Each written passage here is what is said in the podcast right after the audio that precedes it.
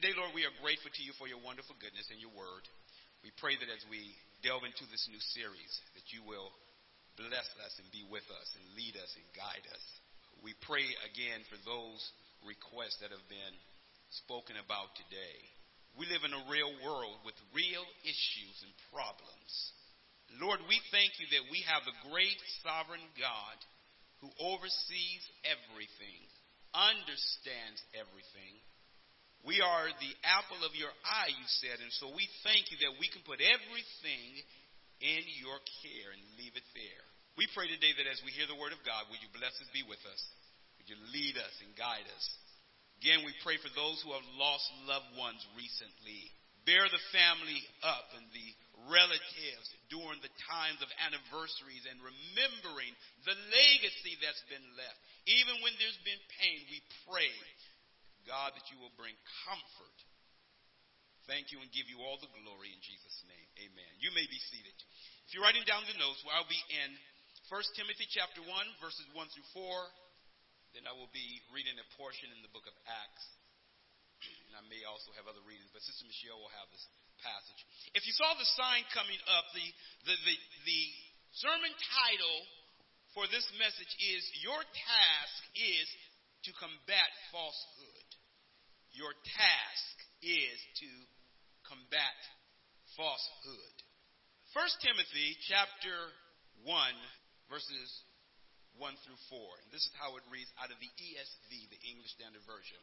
Paul, an apostle of Jesus Christ, or rather of Christ Jesus, by command of God our Savior and of Christ Jesus our hope, to Timothy, my true child in the faith. Grace, mercy, and peace from God the Father and Christ Jesus our Lord. As I urged you when I was going to Macedonia, remain at Ephesus, so that you may charge certain persons not to teach any different doctrine, nor to devote themselves to myths and endless genealogies which promote speculations, rather than the stewardship from God that is by faith. Acts chapter 13, verses 2 and 3. While they were worshiping the Lord and fasting. You will see right above those some of the names of those that are listed in Acts 13, verse 1. The Holy Spirit said, set apart for me Barnabas and Saul, also known as Paul, for the work to which I have called them. Then after fasting and praying, they laid their hands on them and sent them off. Thank you, Sister Michelle. Your task is to combat falsehood. Since the fall of man, since sin has entered into this world, falsehood became a force against that which is true. The moment sin entered the world, people went to lying. Adam blamed Eve. Eve blamed the serpent. Nobody wanted to take responsibility for the fact that disobedience to God's word happened. Lying is a part of what many people have done. Almost everybody's lied at one time or another. Oh yes, even you. Today is, as in the days that Paul wrote to Timothy, we have a call and a mandate to teach and promote that which is true. You don't have a mandate to be popular. You don't have a mandate to be politically correct. There is a mandate upon the church to preach and to teach and to say that which is true and comes into direct conflict with the world. You don't have to be ugly about it, but you got to speak the truth. Within the church, steps often have to be taken to correct erroneous beliefs as people are often guided by what they feel and therefore base their decisions on emotions without consulting the Word of God. We live a life today based on feelings. I don't feel like going today. I don't feel like doing that. And then we set our life course based on what we feel rather than what God's word says. A lot of people run into problems living their life based on feelings. Feelings can be fickle. They lie to you. They don't always tell you what things are right. You might go to bed a Christian. You don't wake up a sinner. You don't feel like a Christian today. If you are a believer, you're a believer. Lord, forgive me that dream. I had a bad dream. I'm a sinner now. You had a bad dream. Basing your decision on the dream you had. If you're going to be a church and have leaders in right fellowship with God, then there must be the push to speak truth and combat that which is false. When you face a serious fight of truth and falsehood, it can be very intimidating. Timothy, as a leader, has to be urged to take the role that is needed to deal with falsehood that was in the church in Ephesus, where he was told to stay. Point number one, a God-given calling. When you look at the book of Acts, you will find there the Acts of the Apostles. The apostles were those that had been separated by God, called by Jesus Christ. And the apostles, often known as disciples, and as I told you, all of the apostles were disciples, but not all of the disciples were apostles. The apostles comes from the Greek word apostolos. It means that one who is sent, one that has been given the word to go on behalf of someone and to preach or to tell and to give a message. An apostle does not go in his own word, nor does he go in his own name. He represents someone else. It was after the Lord had prayed all night long that he came down the mountain, and he picked out of the larger group of disciples 12 individuals that would be his inner circle and called them apostles. Those apostles became the pillars of the church, except one Judas, who was there, who would later, as we know, betray him. Do you not know many people don't call their kids Judas today? Why is that? I don't hear a lot of kids named Judas. I hear Paul, Timothy, even till Timothy was a disciple, you know. I don't even hear Barnabas. I mean, Barnabas you might hear on occasion. Simon, Simeon, no Judas. I don't even hear people calling people Jezebel. How come parents don't name their kids Jezebel? Oh, they'll say you acting like a Jezebel or Ahab. Names mean something. When the disciples were called by Christ, it was after prayer. Paul was not in that original group. But when you begin reading around chapter 7, you'll see that there's an encounter that he has with a person by the name of Stephen. Stephen preaches, and then in chapter 9 of Acts, talks about Saul. Now, many of the Jewish people had two names. Saul was his Jewish name, and Paul was the Greek name. After Acts 13 or 16, somewhere around there, shortly after that, you don't oftentimes hear the name Saul, but you hear him known as the name Paul because he ministered to those that were Gentiles. But in Acts chapter 13, the verses that we read 2 and 3, you will see that the Lord says, I want you to separate unto me Paul or Saul and Barnabas. Barnabas was an encourager. It was Barnabas who went to get Saul in Tarsus where he was, and to bring him to the disciples. You see, Saul used to be a persecutor of the church. He was out killing the saints, killing the church. When Stephen was martyred, the church had to flee because there became a persecution against the church, and it was headed by Saul. And it was while he was on the road to Damascus that the Lord shined a bright light, his light. And it was described as brighter than the sun at noon. Can you imagine the sun in its fullness, and there's a light brighter than the sun? Knocked him off his beat, blinded him. He said, Saul, why are you persecuting me? And it was that call that began the life of Saul when he went on to Damascus and he was prayed for by one of the prophets. Then, as I said, in Acts 13, it was the Lord who says, now I want you leaders, I want you to separate unto me Barnabas and Saul. I have called them to be missionaries and to be my workers, and I want you to pray for them. So the church fasted and prayed, and they laid their hands on Saul and Barnabas. Now I need you to get this. The church did not sanction them, nor call them.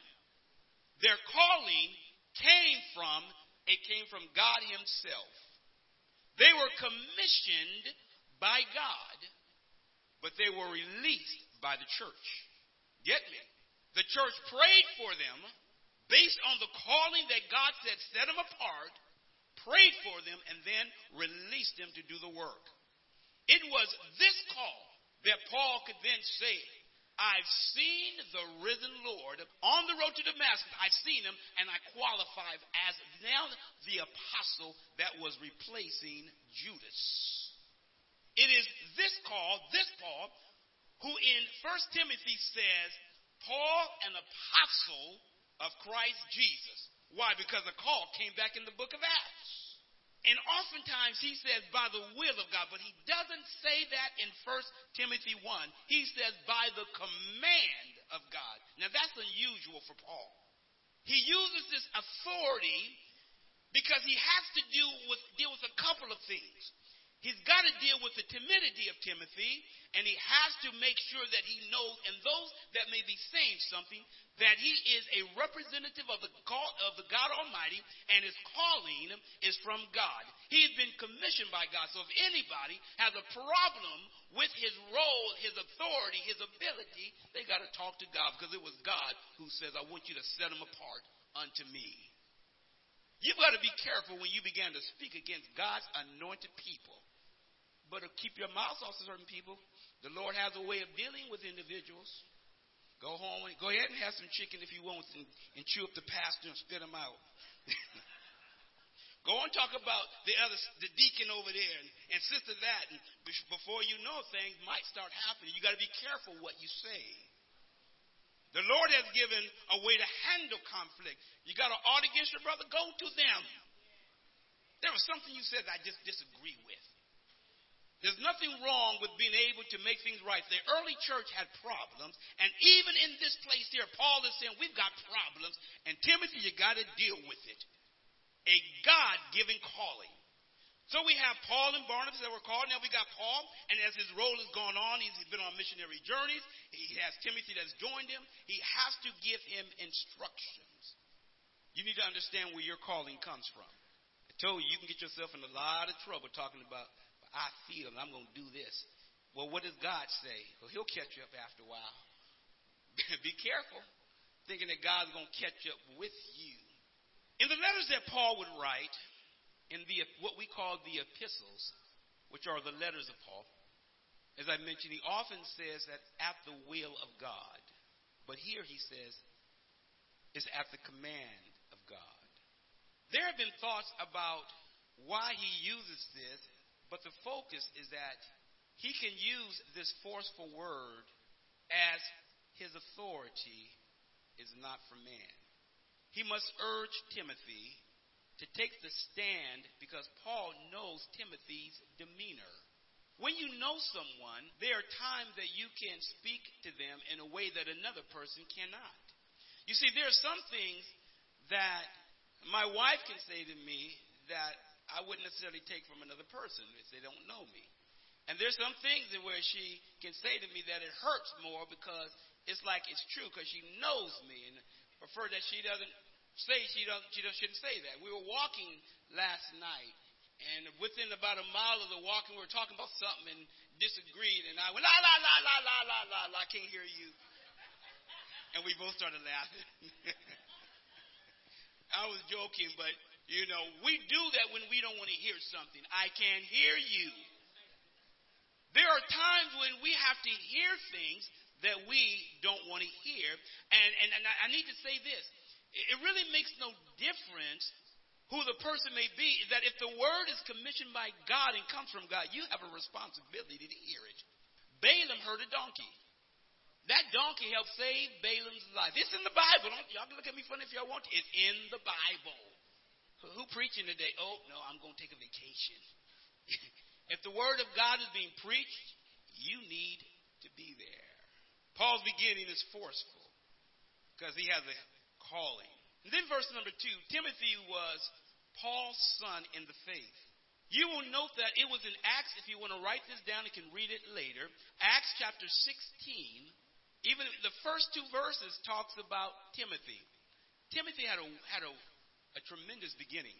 He had a grandmother and a mother that loved God and must have taught him the scriptures because his father was Greek or Gentile, and there's no recording in the Bible that his father ever came to the Lord.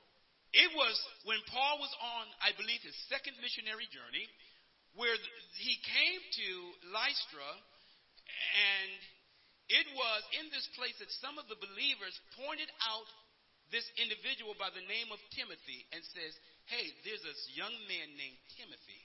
And when you look further in Timothy, when we'll get to down the road, I believe 2 Timothy, you will find that Paul even calls upon them or says to Timothy, man, your beginning came from your grandmother and your mother. You had a tremendous beginning. The word of God was placed on you. And not only was it placed in you, rather, the laying of hands was placed on you and commissioned you to go. And so in Acts, we find that Timothy joined Paul and Silas on their journeys, and it was Timothy who joined them on the second, third, and part of the fourth missionary journey. And it is to this Timothy that Paul is telling Timothy, Timothy, I need you to stay in town and take care of some problems that's in the church. There are people that's teaching falsehood and lies in the church. And I need you to stay there and teach them to clean it up and not to teach. What are people saying about you? Are people pointing you out and saying, what a wonderful help that person would be to the ministry? Whatever people are saying doesn't match what God is saying about you. You see, there's a lot of times people may say a whole lot of stuff about you, but does it match what God says? You know, I mentioned before, when we were growing up, kids would call other kids names. It hasn't changed today. You can call names and you can do everything, but don't you say your mama. Those were fighting words. Not your daddy, your mama. Don't. Off the list. People would go crazy. They would. The fight is on. I tell you, there was many battles under that tunnel coming in Marin City. I'll meet you under the tunnel. Bravest one. Don't you touch me. And then back in the day, you could fight and then you could be best friends. What happened to fair fighting? You used to fight and then make up. Today, you look at a person wrong, they're ready to shoot you. You go to the wrong side of town, they're ready to shoot you. I am so glad that God is in control of this world, because I tell you, if this world was not in his hands, where in the world would we be? It's crazy now, but it's all because of sin. Point 2, let me hurry up. Stay where you are, prohibit wrong teaching, and promote right teaching. Stay where you are, teaching, and promote right teaching. That's basically the instructions that Paul is giving Timothy. It is believed that Paul wrote the epistle, the letter to Timothy. He wrote it when he was in Macedonia. Paul had to go to Macedonia and says, Timothy, stay there in Ephesus. We call Timothy, 1st and 2nd Timothy, and we call Titus, we call them the pastoral letters. The pastoral letters, 1st Timothy, 2nd Timothy, and Titus are the pastoral letters. While the letters are directed towards Timothy, and it is a personal letter, it is a letter that was to be read to the church. It was for the church. It was for him to help carry out. He sets deacons in place. He sets ministers in place. He sets order in place. He gives the responsibilities of who can be a leader, who cannot be a leader, what worship should be like. These are the instructions that's given.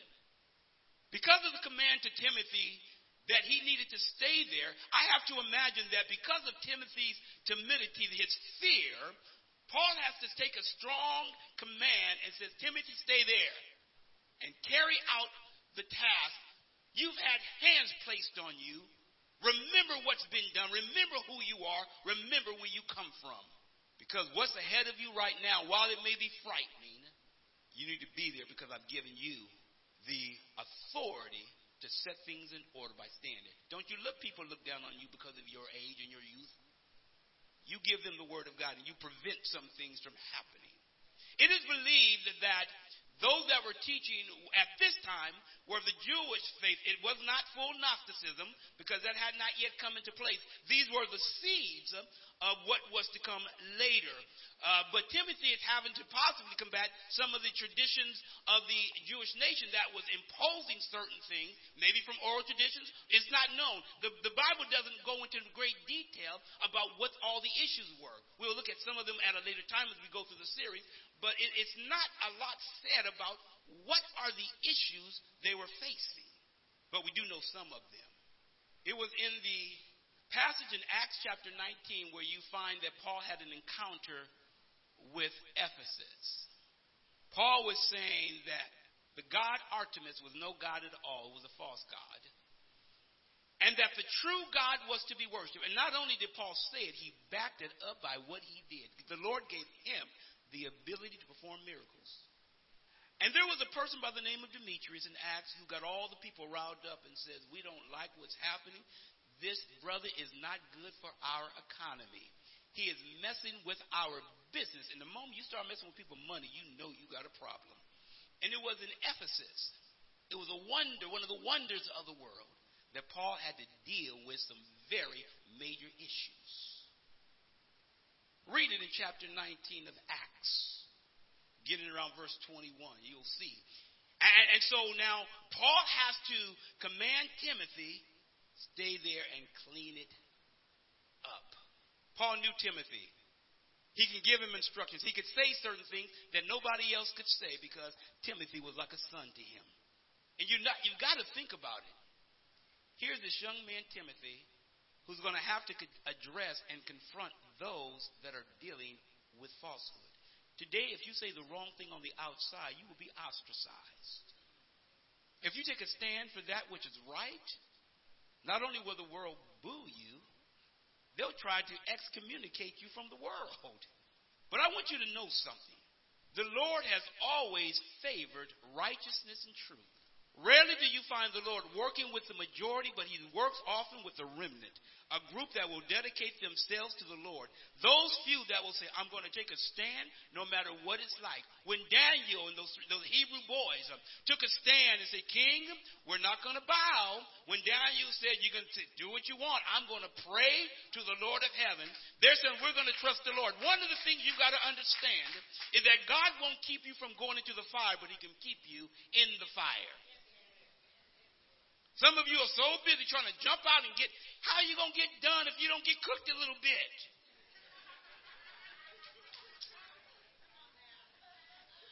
You get tried by going through the fire. Go opening the stove, cooking some cornbread every 5 minutes. It's not done yet. No, it's not done. Leave it alone. Some of us trying to go through things and jumping out of our problems every time. 20 years down the road, you still got a pacifier in your mouth. Why? Because we haven't been through anything. Haven't grown. Never thought I'd see kids wearing pajamas to school. Got a bottle in their mouth. These are fads that things go through. I told you that I went going to In and Out with my pajamas on, but I wasn't going to get out the car. I got left out late at night. Forgot to drink a lot of water that day. Forget In and Out. I went back home. Trying to go to another place? Oh, there's some people out there. Is that Pastor Small? Nah, I'm good. Took that trip, went on back home and made something right at my own house. The taste I had for the hamburger, gone. Now, where was I? Let me finish up here. Timothy's job was to promote the stewardship of God's grace. The stewardship of God's grace. As a steward, you have something that belongs to another. And it has been put into your charge. Do you not know that you are not the owner of everything or anything, but God is, but he gives you the responsibility of managing that. And one day he's going to call it back to account. What have you done with what I've given you? Stop looking at what you don't have and use what you do have. The Lord is more interested in what you have and how you manage what you have. I am so grateful for the saints of old when I consider and look at the fact of all that they've done. They could take so little, and I tell you, take this over the hill to Aunt so-and-so. Take that down the road to such and such. And lo and behold, the whole community has a part of that land, that cow, whatever it might be. They took what they had and didn't have a whole lot, but they shared. What we have the Word of God. And we are commanded to take the Word of God and to share. Remember, it's not your responsibility to make the change. The Holy Spirit does that. You've got a responsibility to share it. And Paul tells Timothy, stay where you are. Stop what's happening and you teach what's right. Let the Lord do the convicting. You see what we want to do? We want to teach.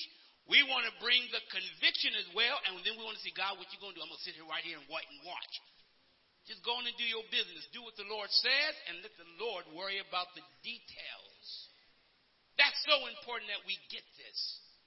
We've got a responsibility to speak truth rather than falsehood. We've got to promote truth. Let's deal with falsehood. Please bow your head with me. Today, God, in this place, we pray that lives will be changed from this day forward. Whatever people may be dealing with right now, whatever challenges they have, we pray that they will give now a different look at it. And began to say, Lord, what is it that you are wanting me to do?